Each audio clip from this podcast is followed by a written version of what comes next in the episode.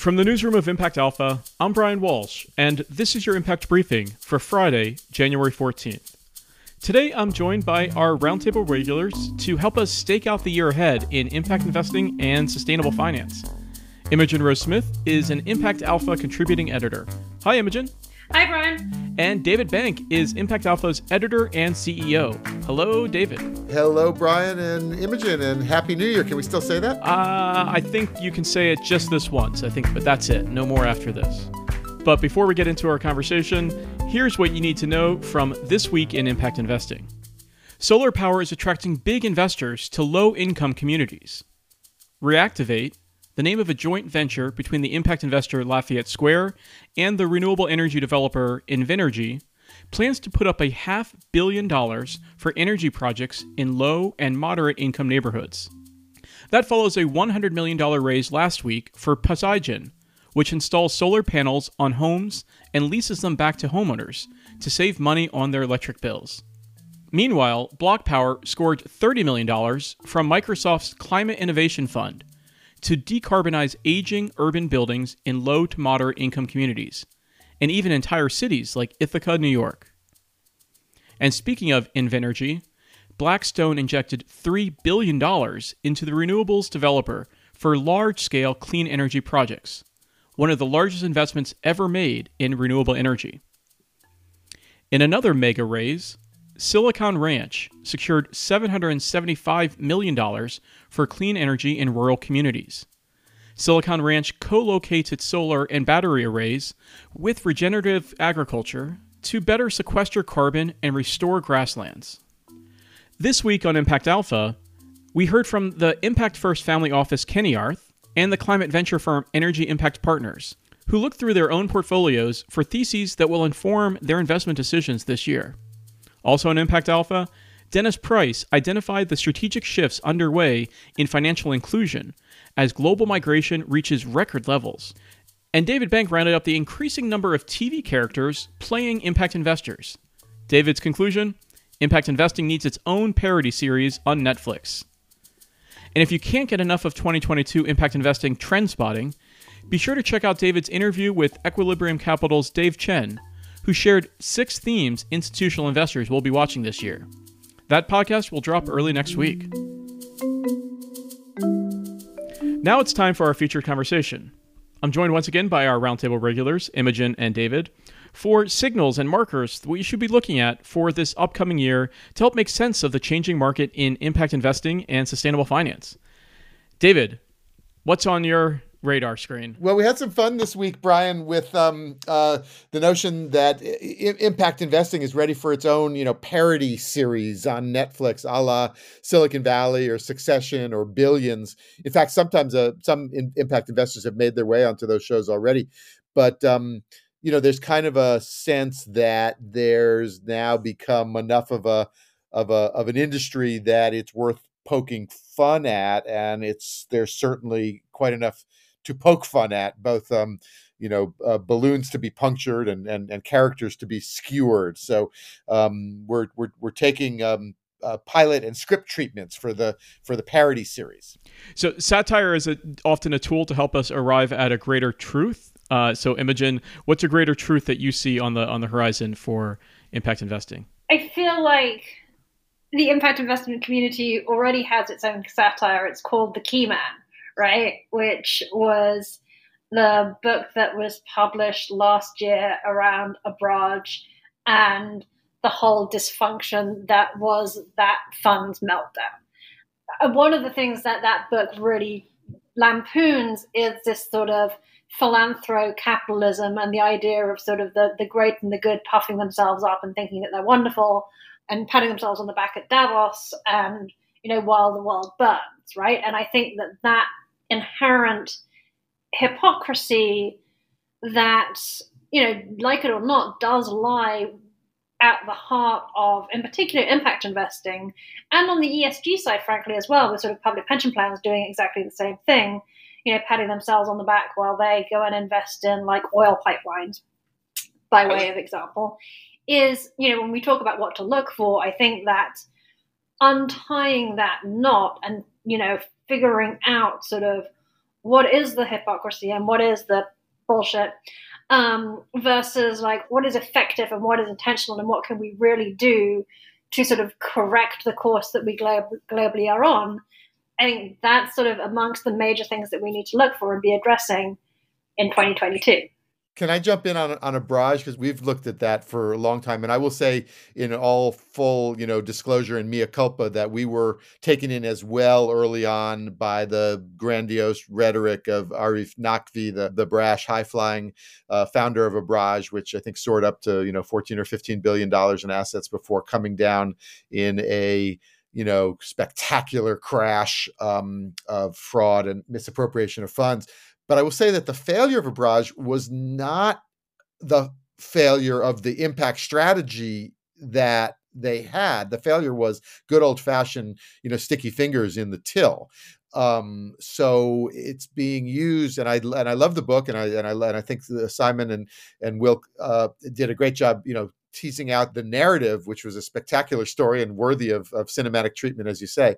Um, but I don't think it totally uh, negates the impact thesis. And and, and one of the um, uh, things that's a, a, neat plot twist on on Abraj is that the fund that um, the health fund, the global health fund that um, was the source of the original um, uh, misappropriation and and and the, and the undoing, has gone to TPG Rise um, in the restructuring, which itself lost its CEO to a scandal, which you've written about in several columns, Imogen.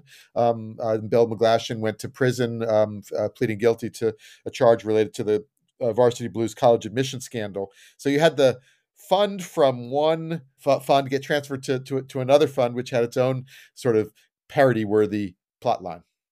I disagree with you that I, I, agree with you. I mean, the, the fun, some of the fundamental problems with Abraj had to do with what appears to be, you know, fraudulent, allegedly fraudulent actions on the behalf of Arif.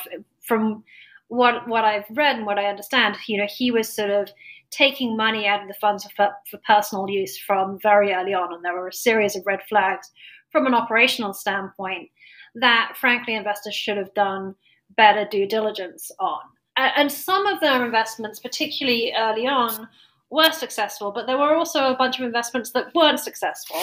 And again, had you done any due diligence, you know, had, had investors done real due diligence, they should have seen that. And I think that Simon has made a good point in the past that, like, I think one of the challenges uh, in impact investing is that when things go sideways, people don't like to talk about it. There's more pressure to on these investments, and there isn't. So there is there is more anxiety when they go wrong, and I think again we need more honesty and more transparency around the challenges of investing in particular you know in the global south in more challenging deals um, and what can be done you know when things don't go right and it's hard because again when you're investing particularly when you're talking about investing with you know people who don't have a lot of money how how easily that can tip over to being exploitative. And what do you do to prevent that? And how do you ensure that that you act with integrity whilst also getting the returns that your investors require? It's, it's a very difficult place to be and i think we don't talk about that enough I completely agree that there's a, a danger in, um, shall we say, you know, breathing your own exhaust um, on, on, this stuff, and that uh, one of the, the, cautionary tales was how easily swayed uh, global investors were, and very sophisticated ones, as you said. I mean, Bill Gates and and and and many global, you know, development uh, banks and, and others that that that should know better.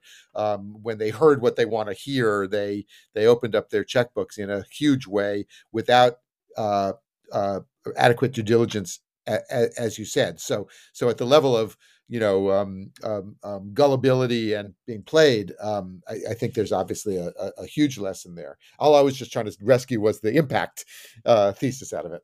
I think that's a good transition point to one of the themes that I think is going to be resonant in 2022 and beyond as the impact and sustainable investing markets uh, mature is is the the rise of regulations, right? So that's going from a, if you will, a, a self-regulated market where anybody could uh, put the impact investing label on themselves if they wanted to. And you know, in early days, that that was seen as uh, a risk, if you will. And I think in more recent years, it was used as a marketing opportunity.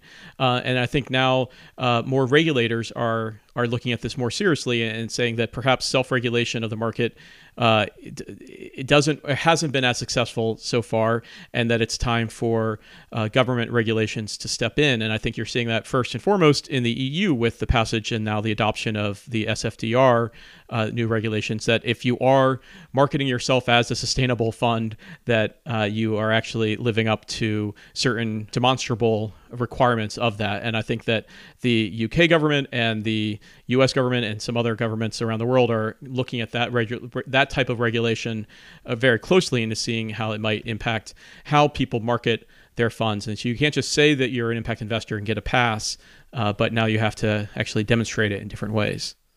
That's actually a, a, marker in its own way of the arrival, because the reason why it's being regulated now is because um, so much so much capital is flowing into these kind of ESG funds, and because um, there's kind of a halo effect over you know the sustainability businesses and and the and the low carbon transition businesses and the batteries and the EVs and and everything. And so now that it's attractive, everybody's piling into it. Obviously, the regulators, you know, trying to, to get their claws in as well and make sure everything's kosher. But it's a function. The regulation itself is a function of the expansion and the growth. So I have mixed views on the regulation, um, sort of particularly when it comes to the E in ESG, which is where you know you're really seeing most a lot of the focus right now. You know, on the the one hand, sort of regulation is desperately needed, and there is a lot of sort of greenwashing and you know product pushing. And on the other hand, you know, I think that regulation runs the danger of stifling creativity, and that if you define an environmental strategy as a certain thing, then you you limit what investors will do. So, you know, is it an ESG investment if when engine number one invests in Exxon and does a shareholder engagement campaign to get the board to change? If you define ESG as being not investing, not investing in fossil fuels, then arguably that isn't an ESG investment, right? Like how how narrow do we make that definition? And, and then what will happen is if the definition is too narrow, the people who are doing some of these kind of investing strategies will just call themselves something else. And that will be a whole new carve out of the investing industry. But if allocators are being told, no, you have to invest in these narrow buckets, those other strategies, some of which might actually be more beneficial, will potentially be starved of capital. And so, so the the slowly but surely the the wheels will turn towards an orientation of motivating more capital to go into the investments that are genuinely impactful. But you're saying, Imogen, that there's still some. They're not necessarily genuinely impactful, right? That if, the standardization and commoditization of ESG, particularly when it's run by you know the largest institutional investors, cough BlackRock, cough, is not necessarily going to result in the greatest or most innovative outcomes. The danger of a regulatory environment that is sort of comfortable to the asset management industry is that you end up standardizing and you take away the innovation and you take away potentially the alpha as well. But I think, Imogen, this is like the growing pains in any industry as as it goes from niche to mainstream, is, is that there are growing pains. And when you uh, getting to the scale that impact investing and sustainable finance have gotten to, uh, necessitates that uh, some of the more bespoke artisanal approaches uh, don't work at the scale of a of a BlackRock, if you will. And uh, and so I think that how how does this industry grow up and mature in a way that still allows for uh, the those who are deep into impact investing, who who want to you know who are focusing on the hardest to reach enterprises uh, globally to, to to to get and drive resources towards to, to serve the the most difficult markets there are uh, in in a world that is you know the McDonaldization of of impact uh, at, at a big scale. Yeah, but I don't think that's really the issue. I, th- I think that's always been an issue for impact, and I think that question of scalability, like the the issue that impact investing had is yes, you do these bespoke, bespoke tiny things that again make your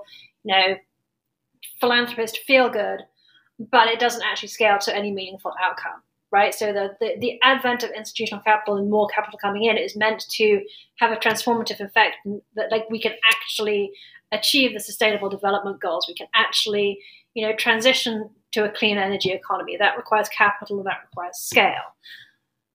What is con- what is of concern is that what becomes acceptable as ESG investing is not actually transformational. It's just business as usual dressed up as something else.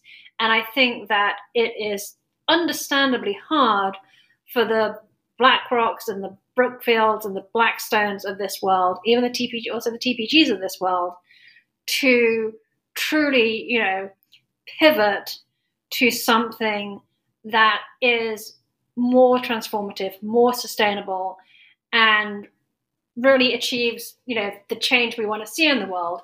And what I'm saying is the danger is that regulation standardizes what the asset management community and commoditizes what the asset management community is doing rather than opening up space to push for greater change and greater innovation. And you're right, that is the natural process of things. But I think the problem here is that this shouldn't be business as usual. And it's that that's the issue because not being business as usual requires people to give something up and change the way they do things. And people don't generally like to do that. I mean, David, you've often said that you know the early days of impact investing, people were concerned about making sure that they optimized for financial return alongside social and or environmental impact, and that the danger might be that uh, we we uh, we're too successful at optimizing for financial returns, but we're not actually having the broader systemic level impact in the world that we think is urgently needed. And so, is, how do you square that tension of you know impact investing might be a good investing strategy, but it might not be achieving the impact outcomes that that uh, what were the the initial uh, drive for it? Well, we've had a a, pod, uh, a conversation on this very podcast, I think, which was titled something like "If ESG investing is so great, why is the world still going to hell?" And um, you know, I think that's sort of the challenge that you laid out there. It is interesting how the sort of worm has turned in that, as you say, the the the discussion around uh, sustainable finance impact investing of several years ago was, you know, could you make a financial return out of it, or was was it by definition, you know, a sacrifice or a concession? Um, and I think that question has been answered rather resoundingly uh, in the affirmative that you can make re- returns. And now the question, as you say, Brian, is the opposite one, which is can you make impact? And that's, you know, in a sense, a better place for the conversation to be because, as Imogen said, the challenge then becomes on you know the true leaders who stand out and who don't just tick the box and and, and adhere to the regulations but like you say are innovative and pushing the boundaries you know to show that there are sort of breakthrough whether they're tech driven or finance driven or business model driven or other kinds of ways to break through sort of bottlenecks in you know sustainability that that have plagued you know the the the, the field for for a long time. I think that we're starting to see the kind of reversals that we talked about. You're seeing all of the you know the evs and the battery companies and all of that electrification uh, cycle be you know you know overvalued now and and and and be the most valuable parts of of the economy and the, and and of companies and have cheaper access to capital and higher market valuations not the opposite um, we just noticed uh, Imogen in the context of, of working on your column the other day, looking at the TPG Rise S1 for their initial public offering. They're claiming that their impact strategies actually outperformed any of their other strategies. Um, you know, again, you can parse exactly what's included in all that, but there's sort of a notion that um, the impact and the certainly the climate and low carbon party is on. And I think that this year the onus really is, you know, so what? And we, we were talking uh, before we started recording the podcast today about the the recent uh, very popular Netflix movie Don't Look Up, which uh, was seen to be an allegory or a satire uh, about p- potential climate change. Uh, but the, the, the the plot of the movie is that scientists discover a comet and that it's hurtling ter- towards Earth, and we have six months uh, to uh, to try to take action. And and uh, one point that I that I think might be a parallel here is uh, that you know there is a government plan to take action and uh, tackle this this comet, uh, but then some very wealthy uh, Silicon Valley type people realized that there uh, would be very good minerals uh, on that cli- on that comet, and it'd be a shame to uh, to just blow it out of the earth, and we'd want to uh, essentially do some asteroid mining of the comet. And I wonder if that's the same thing, the same parallel here with impact investing is that people initially it was we have a plan to save the world, and impact investing is one of the tools we're going to be using to save the world. Uh, but then people, other people, then realized, wait a minute, there's money to be made in impact investing, uh, and so let's let's take over this project and make as much money while we can. Meanwhile, the the comet uh, is, is, still uh, hurtling towards us uh, unabated. Well, so you just, does just, just ruined of... the movie for all three people here listening who have not yet who have not yet streamed it, who have not streamed it on Netflix. But I was going to say it also does bear out one of the um, themes that that Imogen is calling out um, in her uh, in her in her column, which is the comeuppance of tech um, you know, long an ESG darling, but now in the ESG crosshairs and how that plays out. And as you said, there is a kind of nice villain in that movie that's a, a, a the quintessential tech tech billionaire mogul. Um, well, and to, to your question of sort of what, what signposts and markers to look for in 2022 and beyond, I do think that sort of tech communications um, and media sector poses a series of challenges that the impact and ESG communities have been not really looked at in any depth or dealt with successfully. And I think that there is going there's going to be likely a series of reckonings which will force or should force investors to raise more questions and think more deeply about our relationship with you know the Facebook slash metas of this world. And again, we're going into an election cycle. That's going to be even more important. It maybe is so obvious that it, it doesn't bear repeating, but we are in an election year.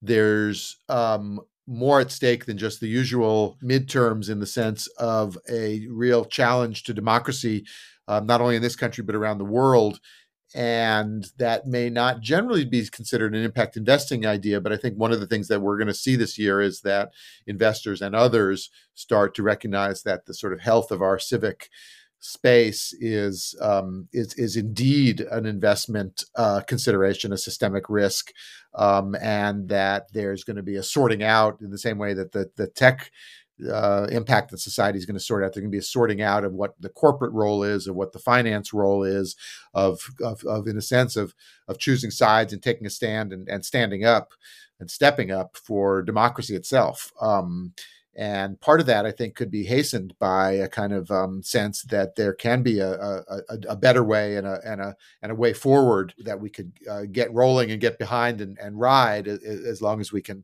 you know, keep the keep the wheels on the bus while we while we do it. So um, I think democracy and, and a sort of uh, what we're calling a multi-movement engine for for change um, is really going to be actually a, an investment consideration this year as well.